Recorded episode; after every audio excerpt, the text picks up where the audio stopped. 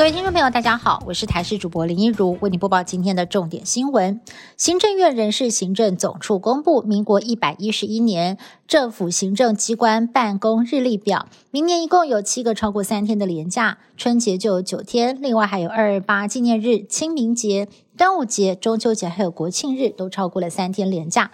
有网友发现，如果再自行请假三到四天，还可以一次休到九天。民众也非常期待，明年如果疫情好转，希望可以出国旅游了。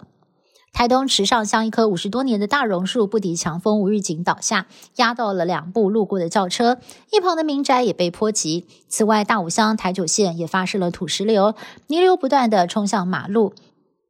轿车通行相当不易。此外，在达人乡板，村民众胆战心惊，因为大水不断的从边坡冲入家门，宛若瀑布一般，画面相当惊人。职业中心在昨天公布，台北市某幼儿园老师确诊扩大框列一百一十八人裁检，其中有一百零六人裁检结果是阴性。有专家建议，可以针对所有被框列的接触者加验抗体，找出潜在的感染者。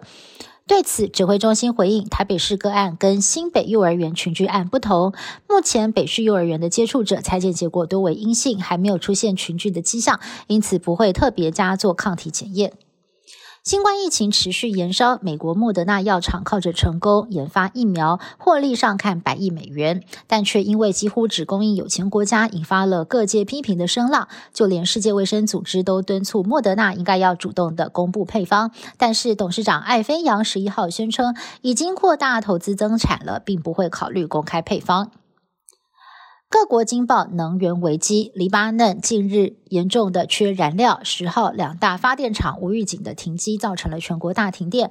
没有想到祸不单行，在十一号发电厂惨遭祝融，烧掉了二十五万公升的汽油，恐加剧缺电危机。印度也传出了因为煤炭短缺，可能会祭出限电措施。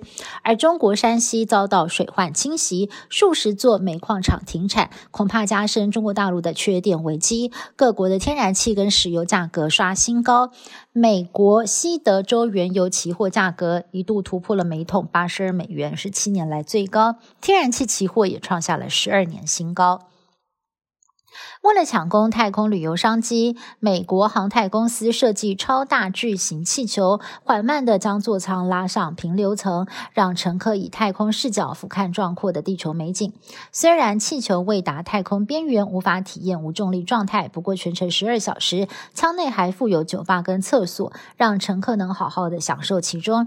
一张票价要价五万美元，折合台币一百四十万。目前已经有两百五十个人预约，将在两年之后成型。